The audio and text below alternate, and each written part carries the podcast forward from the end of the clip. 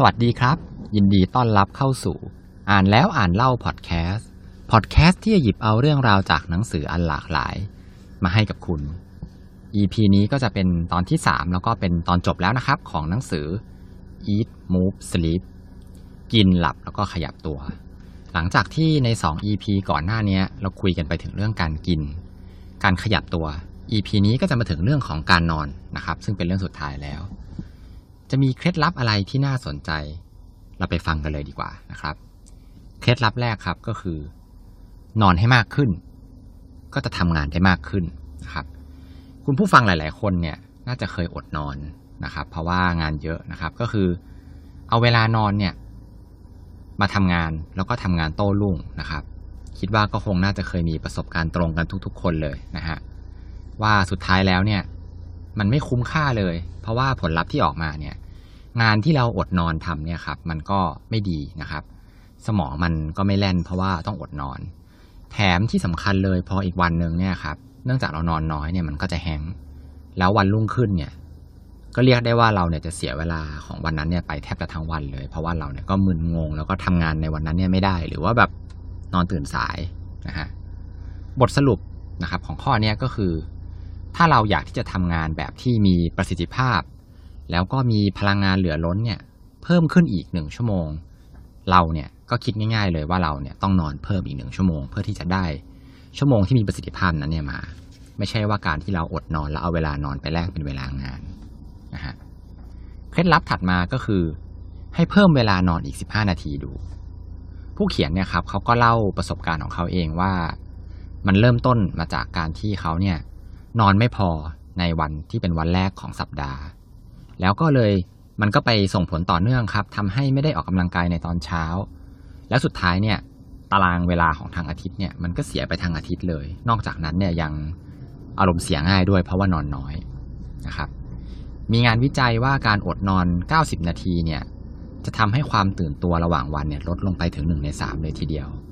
ทีนี้คำแนะนำในเคล็ดลับเนี่ยครับก็คือให้คุณเนี่ย ลองเพิ่มเวลานอนของคุณดู โดยการเพิ่มครั้งละ 15 นาที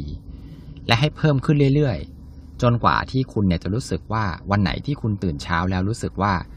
ได้พักผ่อนเต็มที่ อันเนี้ยก็จะเป็นเวลานอนที่เหมาะสมสำหรับคุณนะฮะ เคล็ดลับถัดมาครับ อันนี้น่าสนใจมากเลยก็คือ เรื่องของวัคซีนป้องกันโรคหวัดครับ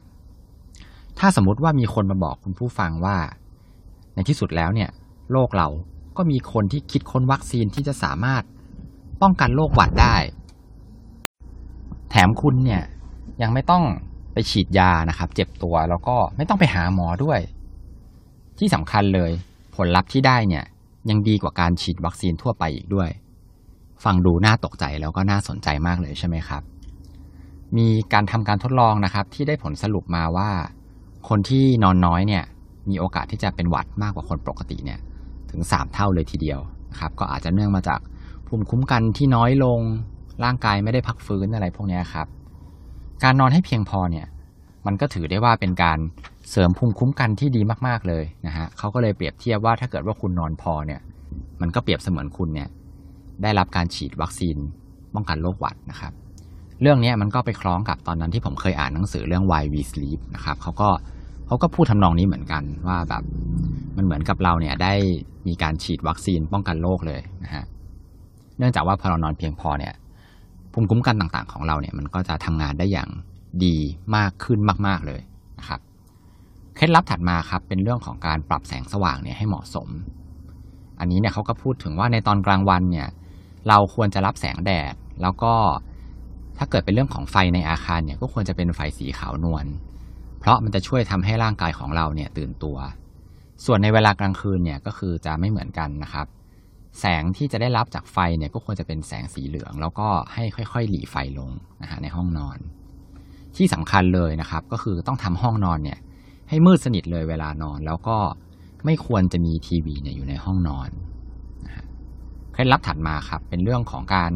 ออกกำลังกายแทนยานอนหลับ เคล็ดลับเนี่ยก็คือเขาบอกว่า ถ้าเกิดว่าคุณเนี่ยเป็นคนที่อยากจะนอนหลับได้ดียิ่งขึ้น การออกกำลังกายนี่แหละ จะช่วยคุณได้ การออกกำลังกายถ้าเป็นในช่วงเช้าเนี่ยมันก็จะช่วยทำให้คุณเนี่ยสดชื่นไปตลอดทั้งวัน ส่วนการออกกำลังกายในช่วงเย็นนะครับก็มีประโยชน์ต่อการนอนนั่นเองนะฮะถ้าเกิดว่าคุณเป็นคนหนึ่งที่ช่วงนี้คุณงานยุ่งมาก แล้วคุณก็หลับยากใช่ไหมครับ เขาแนะนำให้คุณเนี่ยลองพยายามหาเวลานะครับมาออกกำลังกาย มันจะช่วยคุณให้นอนหลับได้ดีขึ้น แล้วก็ดีกว่าการกินยานอนหลับอีกด้วยครับ เคล็ดลับถัดมาครับก็คือเรื่องของการหวงแหนชั่วโมงก่อนนอนนะฮะก็คือเขาบอกว่าให้สร้างนิสัยที่ดีต่อการนอนทํำยังไงครับ ก็คือหนึ่งชั่วโมงก่อนนอนเนี่ย ให้เราเนี่ยล็อกเอาไว้เลยว่าต้องเป็นช่วงที่เป็นช่วงเวลาผ่อนคลายที่สำคัญ ห้ามเช็คอีเมลงานนะครับ แล้วก็อย่าไปกิน อย่าดื่ม และอย่าใช้โทรศัพท์มือถือนะครับ กิจกรรมที่แนะนำก็คือให้อ่านหนังสือนะครับอันนี้ผมพูดเองก็คือ ไม่ควรเป็นหนังสือนิยาย โดยเฉพาะหนังสือที่ตื่นเต้นมากๆนะครับมันจะไปกระตุ้นสมองเราให้นอนไม่หลับนะฮะแล้วก็เป็นการอาอาจจะเป็นการฟังเพลงที่แบบผ่อนคลายอะไรพวกนี้ครับหนึ่งชั่วโมงนี้นะครับ ห้าม ห้ามทำสิ่งที่ที่เขาห้ามนะครับ ก็ควรจะ reserve เอาไว้นะครับ เป็นชั่วโมงแห่งการผ่อนคลาย เคล็ดลับถัดมาครับ อันนี้น่าสนใจเหมือนกัน ก็คือเรื่องของตัวช่วย ก็คือ white noise นะฮะ อธิบายก่อนครับว่า white noise เนี่ยเป็นเสียงพวกแบบเสียงที่เป็นอาจจะเป็นเสียง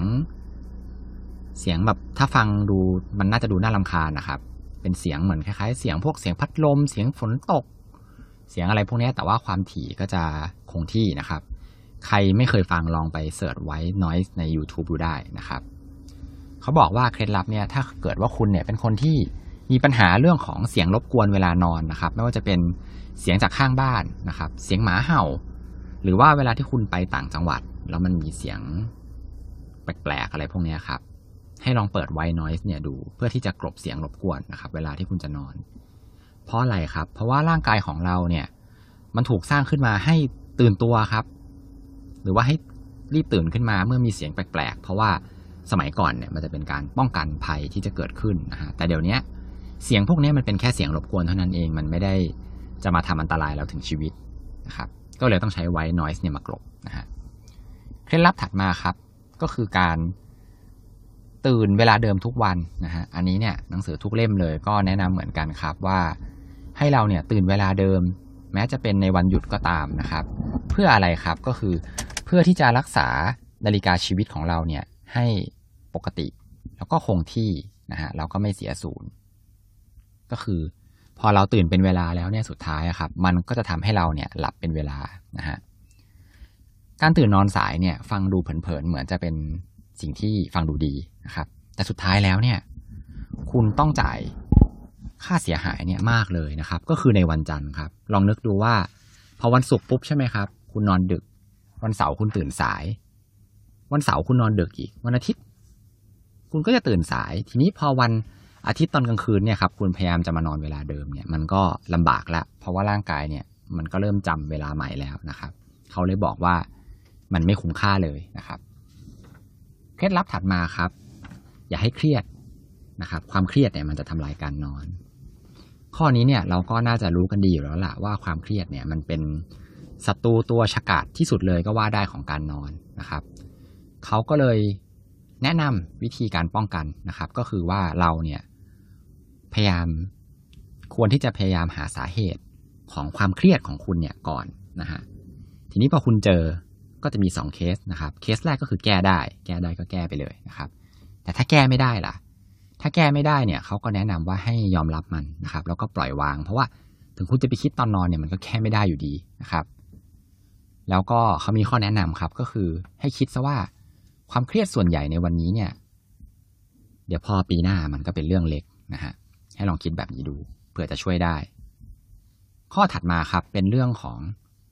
การลดน้ำหนักครับ การลดน้ำหนักเนี่ยจะทำให้หลับสบายมากยิ่งขึ้นนะฮะเขาบอกไว้ว่ายิ่งน้ำหนักเรามากเนี่ยครับก็จะยิ่งทำให้หลับยากนะครับ โดยที่หนังสือเนี่ยมีวิธีการที่น่าสนใจมาก ๆ เลยก็คือ ให้ลองนอนหนึ่งชั่วโมง แทนการดูทีวีหนึ่งชั่วโมงครับ ผู้เขียนเนี่ยเขาบอกว่าเขาทดลองวิธีการนี้แล้วนะครับ แทนที่จะเอาเวลาเนี่ยมาดูทีวีหนึ่งชั่วโมงนะครับเขาเอาเวลาเนี่ยไปนอนแทนนะฮะผลลัพธ์ที่ได้ครับน่าตกใจมากก็คือในหนึ่งปีเนี่ยน้ำหนักของเขาเนี่ยลดลงไปประมาณ 6กิโลเลยนะครับ อันนี้ผมคิดว่าปกติแล้วเวลาเขาดูทีวีเนี่ยเขาก็คงอาจจะแบบนั่งนานใช่ไหมครับชั่วโมงหนึ่งแล้วก็อาจจะกินอะไรไปด้วย แล้วก็ไม่ได้ขยับตัวนะครับ มันก็เลยทำให้น้ำหนักเนี่ยลดลงไปถึง 6กิโลเลยนะฮะการนอนหลับที่ดีเนี่ยครับมันก็จะไปช่วยเรื่องของการกินด้วยนะครับ ในวันถัดไป เคล็ดลับสุดท้ายครับ ที่นำมาฝากกันในวันนี้ก็คือ นอนเพื่ออนาคตนะครับ การนอนหลับที่เพียงพอเนี่ยมันจะไปทำให้เพิ่มฮอร์โมนที่ชื่อว่าฮอร์โมนเลปตินครับ เจ้าฮอร์โมนตัวเนี้ยมันทำหน้าที่ควบคุมเราครับ ไม่ให้เราเนี่ยกินมากจนเกินไปนะครับ แล้วการนอนที่เพียงพอเนี่ยมันก็ยังจะไปลดฮอร์โมนที่ชื่อว่า ghrelin นะครับ เจ้าฮอร์โมนตัวนี้มันเป็นตัวที่ไปกระตุ้นความอยากอาหาร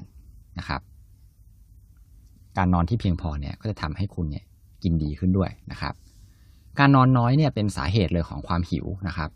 แล้วก็ทำให้เราเนี่ยอยากจะกินอาหารรสหวาน เพราะว่า ถ้าเป็นในธรรมชาติสมัยก่อนนะครับ การที่นอนน้อยเนี่ยมันก็อาจจะเป็นสาเหตุหนึ่งนะครับ ที่เป็นเป็นผลที่เกิดมาจากเหตุที่ว่าแบบ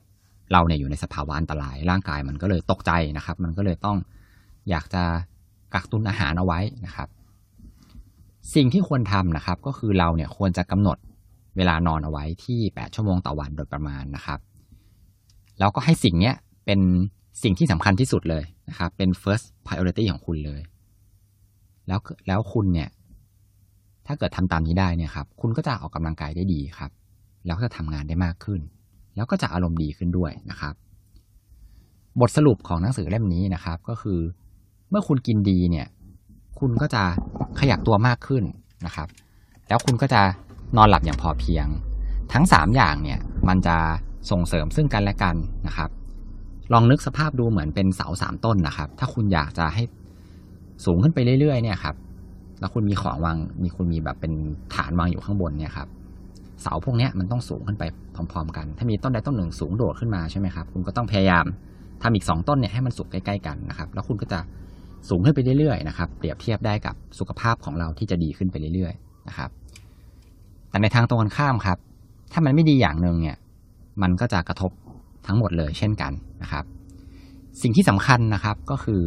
เราเนี่ยจะต้องค่อยๆ เริ่มสะสมมันทีละเล็กทีละน้อยครับ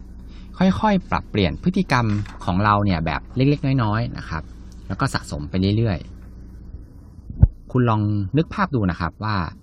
ถ้าในบ้านของคุณผู้ฟังเนี่ย มันเต็มไปด้วยอาหารที่ดีต่อตัวคุณแล้วก็ครอบครัวนะครับ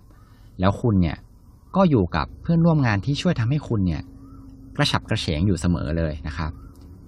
และสร้างสภาพแวดล้อมที่จะช่วยทำให้หลับสนิทได้ตลอดทั้งคืนเนี่ย ทั้งหมดเนี่ยครับ ก็จะเป็นสิ่งที่ช่วยทำให้สุขภาพของคุณเนี่ย ดีขึ้นครับผมโอเคนะครับ ก็อันนี้ก็คือจบเนื้อหาของหนังสือ Eat Move Sleep ที่เราอยู่กันมา 3 EP แล้วนะครับ อยากให้คุณเนี่ย ผู้ฟังนะครับ ลองไปทดลองปรับเปลี่ยนพฤติกรรมของคุณดูนะครับ ก็แนะนำว่าให้ค่อย ๆทำนะครับ ตามเคล็ดลับเนี่ยของหนังสือเล่มนี้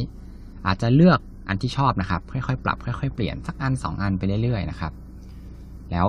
แน่นอนเลยครับว่าผมเชื่อว่าสุขภาพโดยรวมของคุณเนี่ย จะต้องดีขึ้นแน่นอนเลย